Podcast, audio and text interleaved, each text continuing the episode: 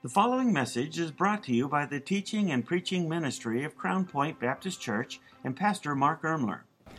Josiah is one of the last of the kings.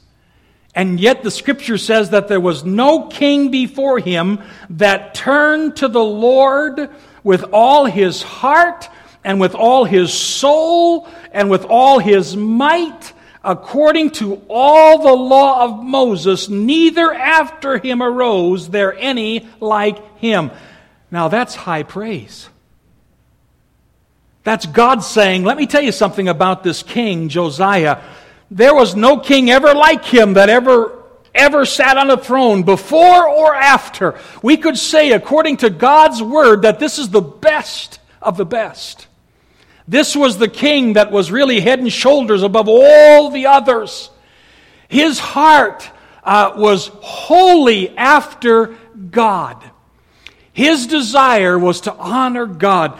And the most amazing thing about this young man's life begins in verse 1 of chapter 34. Follow along as I read. The Bible says Josiah was all of eight years old when he began to reign and he reigned in Jerusalem one and thirty years. I want you to think about that. It's an eight year old boy that is about to ascend to the throne, and this eight year old boy is to become the greatest king of all of Judah. And God tells us about this young boy in verse number two, and he did that which was right in the sight of the Lord and walked in the ways of David his father, and declined neither to the right hand nor to the left. For in the eighth year of his reign, all right, somebody do quick math. He starts at eight, and this is the eighth year of his reign. How old is he? 16. All right, so now we go from being a young child that has a heart for God to being a teenager that has a heart for God. This is an amazing thing. You know, we live in a world that we look around at this younger generation, and some of us are, are saying, Is there any hope? And yet, I, I, go to God's Word and I say, absolutely, there's hope because God's still in the business of getting hold of the hearts of children and teenagers if they would just yield themselves to God. And that's exactly what Josiah did here. So, as an eight year old, he's on the throne. As the 16 year old, the Bible says here, in the eighth year of his reign, while he was yet young, he began to seek after the God of David, his father. And in the 12th year, he began to purge Judah and Jerusalem from the high places and the groves and the carved images. Father, help me this morning as I desire to just be, Lord, your mouthpiece. God, this is your holy word. Lord, by your Holy Spirit, you gave to us uh, the life and testimony of Josiah. And I pray this morning, as we look into this young life, that we would be encouraged to realize that, God, you can do some amazing things if we would simply yield to you. We would simply seek your face we would simply humble ourselves. And God, I pray that through the testimony and life of Josiah in this service, that we would be encouraged to seek after you with all of our hearts, with all of our strength, with all of our might. God, help it to be so. I pray it in Jesus' name. Amen. Now, young Josiah is, uh, to me, one of the stellar characters in the scripture because of really the, the background that he comes from. Amon, his dad, is only 16 years old when Josiah is born. He's, he's raised by a young teenage rebel. Uh, Amon in the scripture is so vile, the Bible says, that God removed him almost as soon as he put him on the throne. Uh, his dad ruled for all of two years. It was that wicked of a rule and wicked of a reign. Matter of fact, the very, his very own servants at his house said, We've had enough of this guy, and they assassinate the master. Now, Amon comes from the loins of really one of the most despicable kings in all of history, Manasseh. Manasseh was a vile, wicked king. He ruled for 55 years. And it wasn't until the end of his life when he's in chains in Babylon that he repents and get rights with God, and God puts him back on the throne. But the, the scripture tells us here that uh, this Josiah would have been alive for six years of the reign of Manasseh and the two years of his daddy's reign, Amon. So now he's got a decision to make, doesn't he? His whole life he's known Manasseh and Amon. He's known their uh, wickedness. He's, he's known here, they're bringing in godlessness into the land. And yet, with a tender heart, as an eight year old boy, he says, I'm not going that direction. Isn't that amazing? An eight year old boy is able to say, you know, there's right and there's wrong. And my dad was wrong. There's right and there's wrong. And my grandfather, for most of his life, he was wrong. I'm going to go a new direction. I'm going to seek after God. I'm desiring here for my life to glorify my God. His dad was filled with pride, according to the previous chapter, chapter 33. Uh, the Bible tells us here in verse 23 a little bit about his daddy. The scripture says, I'll, I'll read verse uh, 22, and he did that which was evil in the sight of the Lord, as did Manasseh his father. For Amon sacrificed unto all the carved images which Manasseh his father had made and served them, and humbled not himself before the Lord. As Manasseh his father had humbled himself, but Amon trespassed more and more. I wonder if in Amon's young, rebellious heart, okay, he's going to take the throne. At 22, he'll be dead at 24 in the grave. But I wonder if he thought, you know, my dad had five decades to sow his wild oats. Speaking of Manasseh. And God didn't seem to judge him too harshly in those first five decades. I'm young. I'm just going to do what I want to do. I'm going to just play around with my life and have fun and, and, and do what the world does. And, and, and maybe in the back of his mind, there's the thought is God will be merciful to me like he was my dad. God will give me a long life like he gave my dad, but he didn't realize it before he even got started, he struck down. Listen, don't you ever think in your life that you can presume on the mercy of God. Because we, none of us have any guarantees. We just need to live for the Lord today, right now. We just need to make sure here that our lives are in tune with His Word. And so the young King Josiah is about to start. Number one tonight in your this morning in your notes, and by the way, this is a two-parter.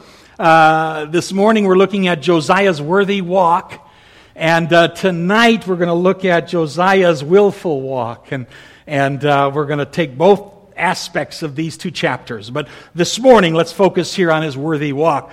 Josiah's occupation with a godly walk. Verse number two. Let's read it again. And he did that which was right in the sight of the Lord and walked in the ways of David his father.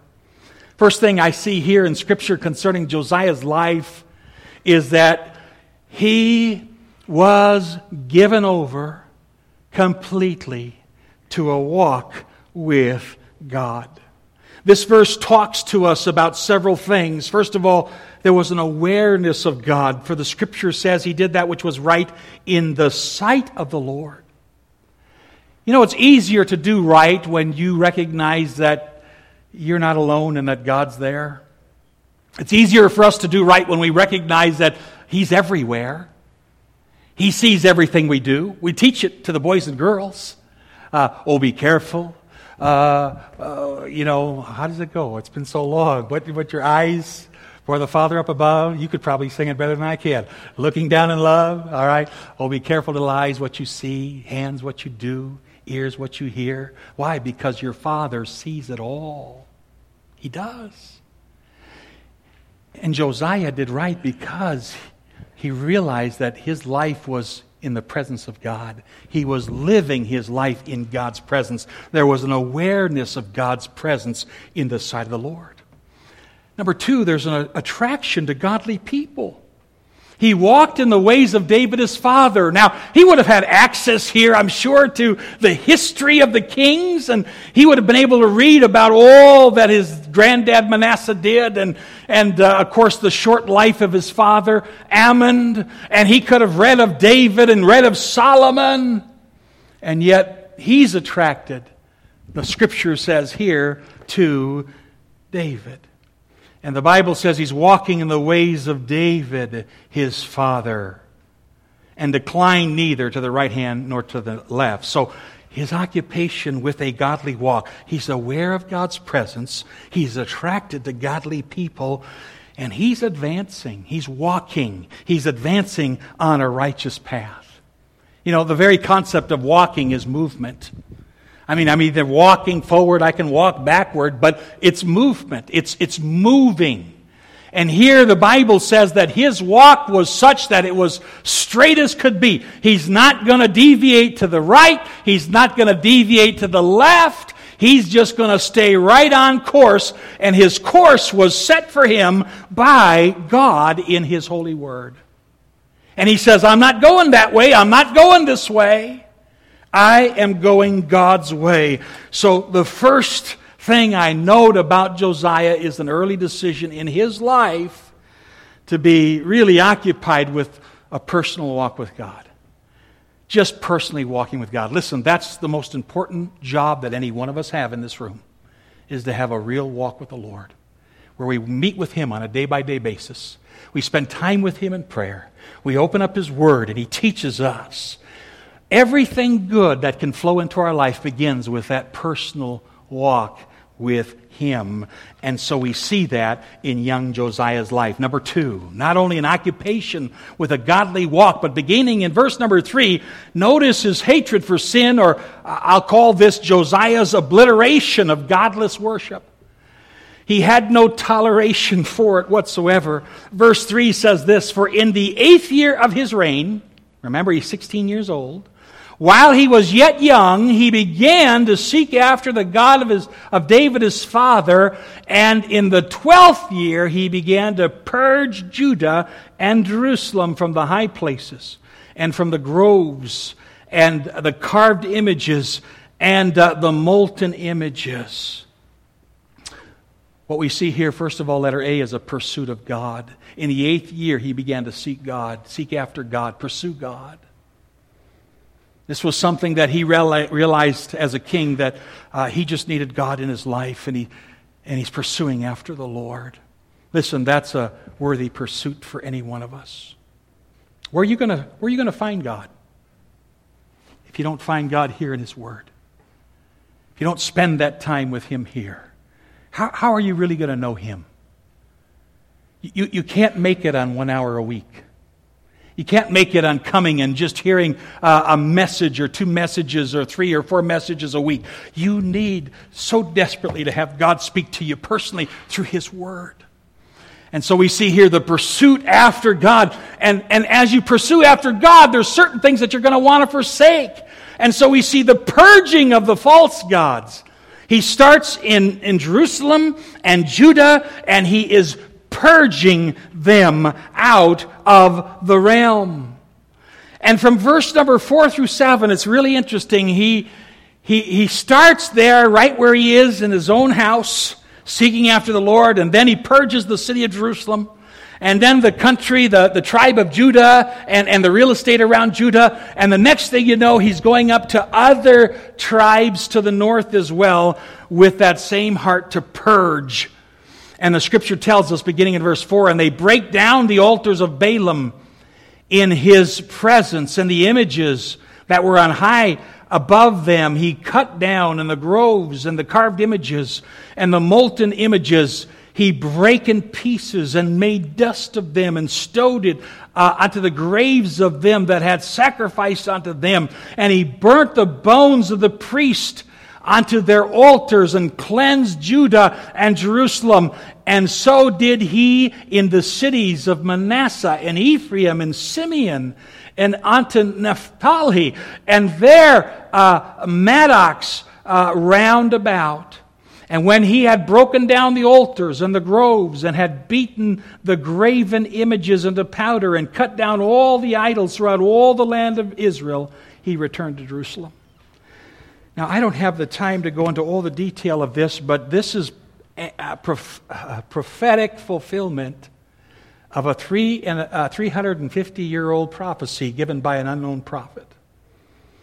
Some of you remember when the kingdom was divided, Jeroboam and Rehoboam are going to split the nation in half. And we're going to see here that Jeroboam is going to take those 10 northern tribes and, uh, and Rehoboam, the, the young king, uh, the, the, the child of uh, Solomon here, he goes to get counsel. Remember the story? Uh, he goes to the old men, and the old men counsel him on what to do. And they said, Listen, here's what you do serve your people, become a servant. And he said, Okay, I'll get back to you in a couple days. And then he went to his young friends that he grew up with, the Bible says. And he says, Well, you give me counsel. What should I do? And they said, You know, whatever your dad did in taxation, double it. If, if daddy here was like the, the thigh of his leg in, in uh, or, or like your pinky in weight, uh, you, you put on the pressure like your, your thigh. I mean, they were just counseling them to tax the people like crazy. And, uh, and the old people said, No, you just become a servant to them. And if you will serve the people, they'll love you, they'll follow you. Well, what, what advice did he take? The young men. He took the young men's advice. He split the kingdom in two.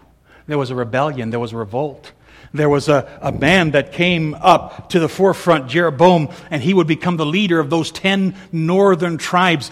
And the very first thing here that Jeroboam did is he had worship that he set out through all the 10 tribes that was fake priests and fake worship and fake altars and a fake place to come and it was it, it, it was totally here um, uh, made up in his head concerning worship. And the tragedy is that in the moment that he offered sacrifices, the Bible says he got the lowest of the people to become priests, and they were not of the tribe of Levi. He just picked the lowest of the people and said, Okay, you be the priest, and you be the priest, and you be the priest. And it was vile, it was wicked and he's going to offer sacrifices on this offering, and here comes this unknown prophet to prophesy against him.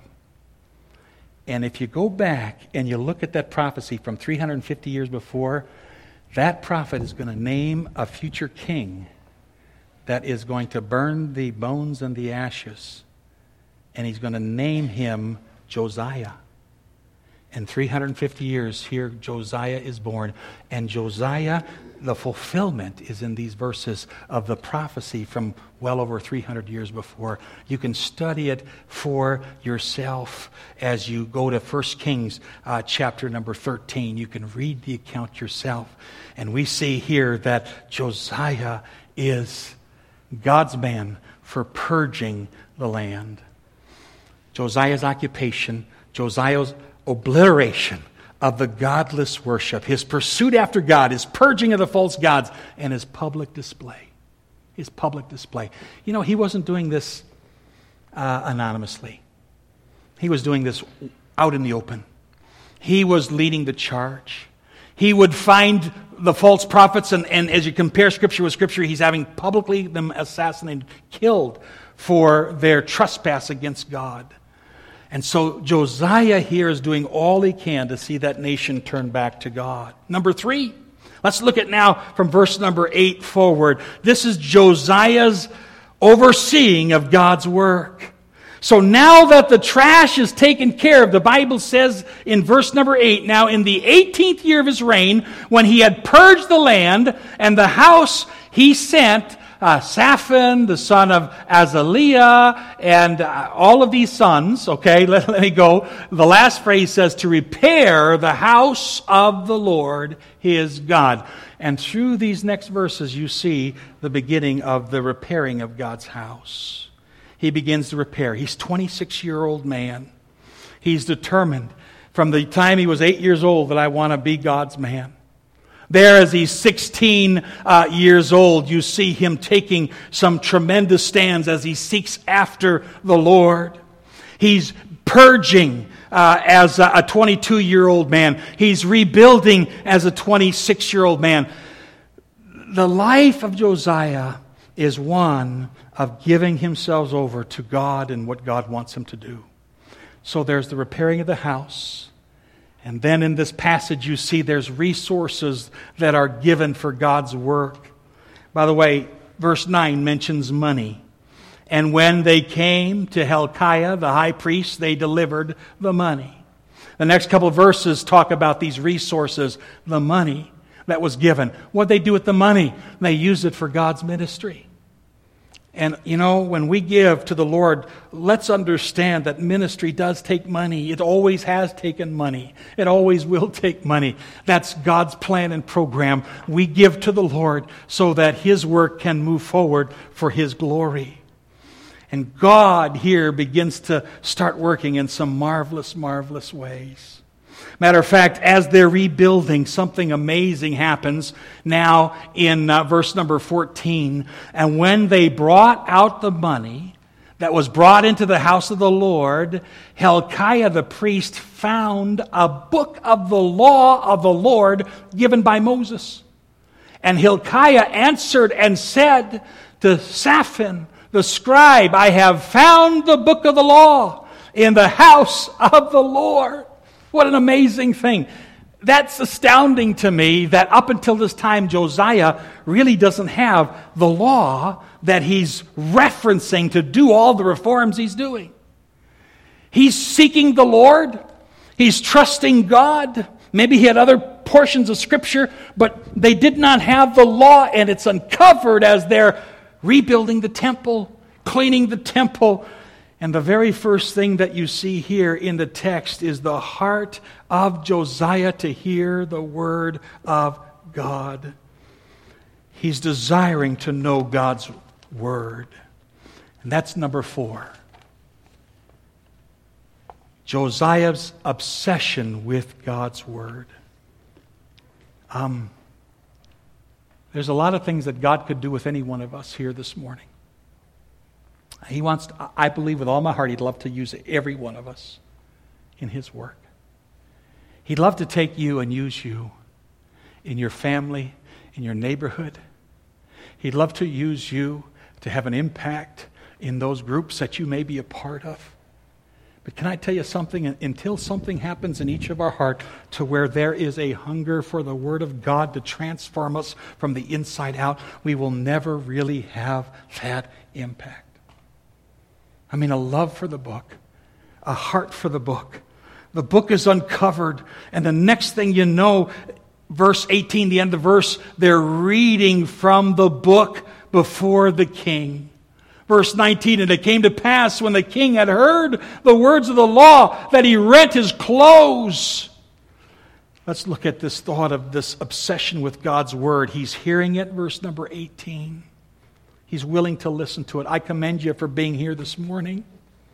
I commend you for having a heart to say, I just want to learn God's Word. I, I want to be at a place where God's Word is exalted, uh, where, where God's Word is preached uh, without uh, apology. It is, Thus saith the Lord. Uh, we can trust it. Uh, we, we, we don't have to change it. It is what it is. It's a narrow book. We're, we're narrow people. We, we believe what God's word has to say.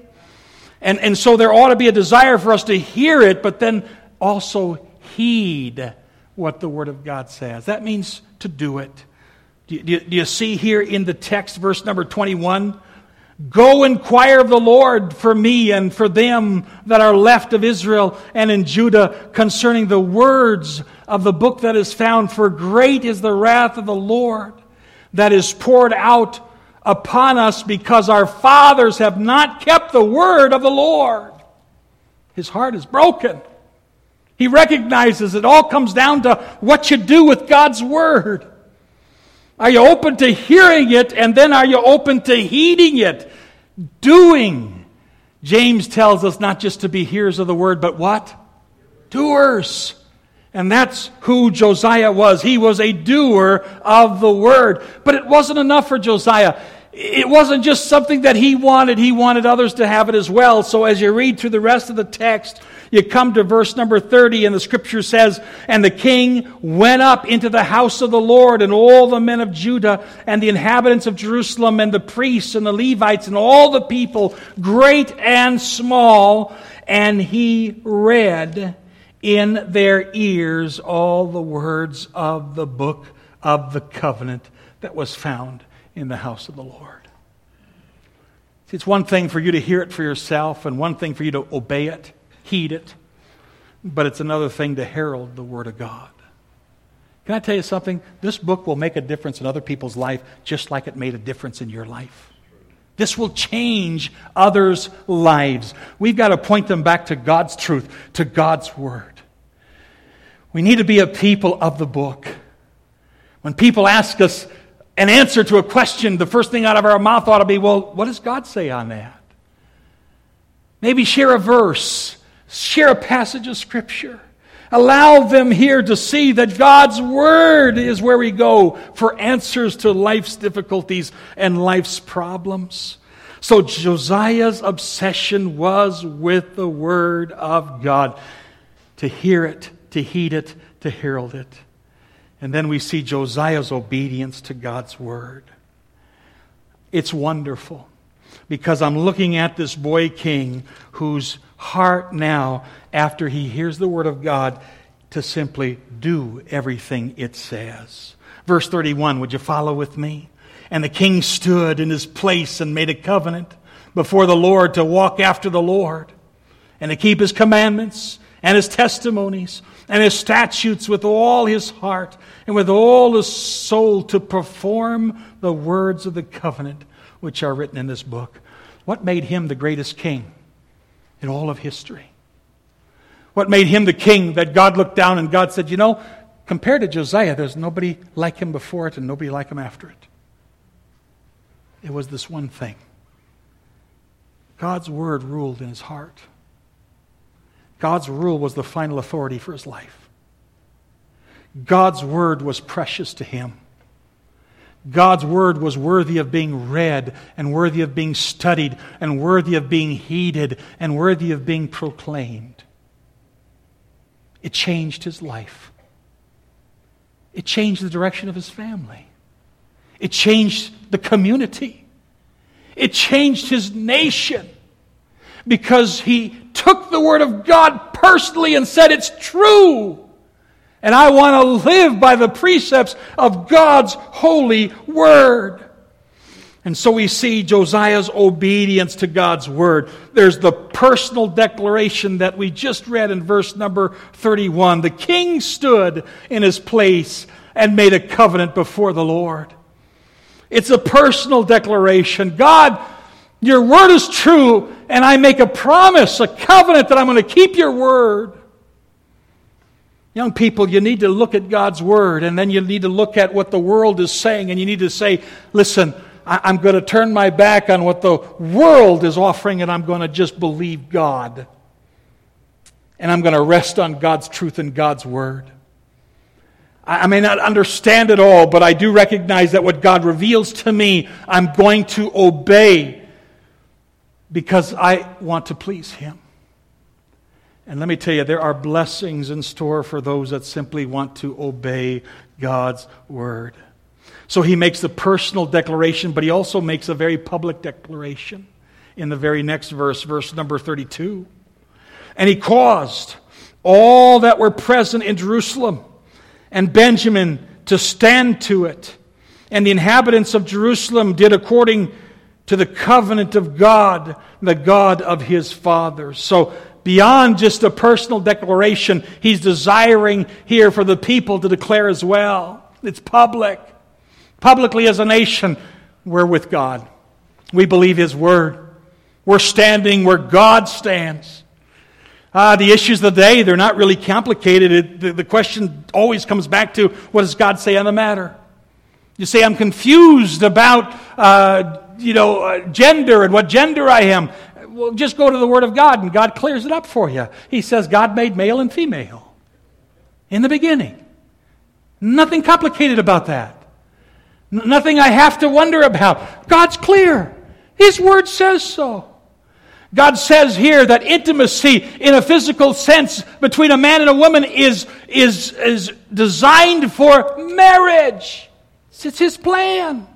Anything outside his plan is sinful and rebellion.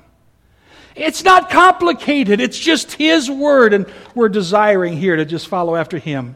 Personal declaration, a public declaration, and a purposeful declaration. What was it all about? He just wanted people that were prepared to serve God. For the emphasis here of verse number 33 is simply that, middle of the verse, and made all that were present in Israel uh, to serve, even to serve the Lord their God. Can I tell you something? You're not really serving God when you're not really listening to God. When you're not in God's Word, when you're not getting God's heart and God's mind.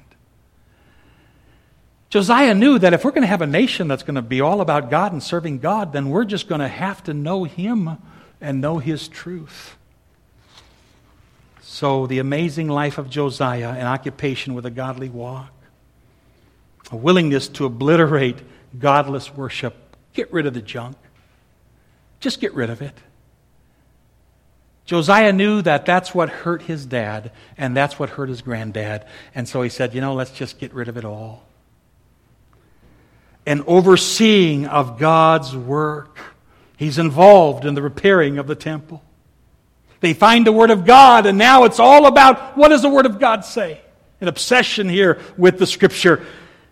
To what end? To obey it. To obey it.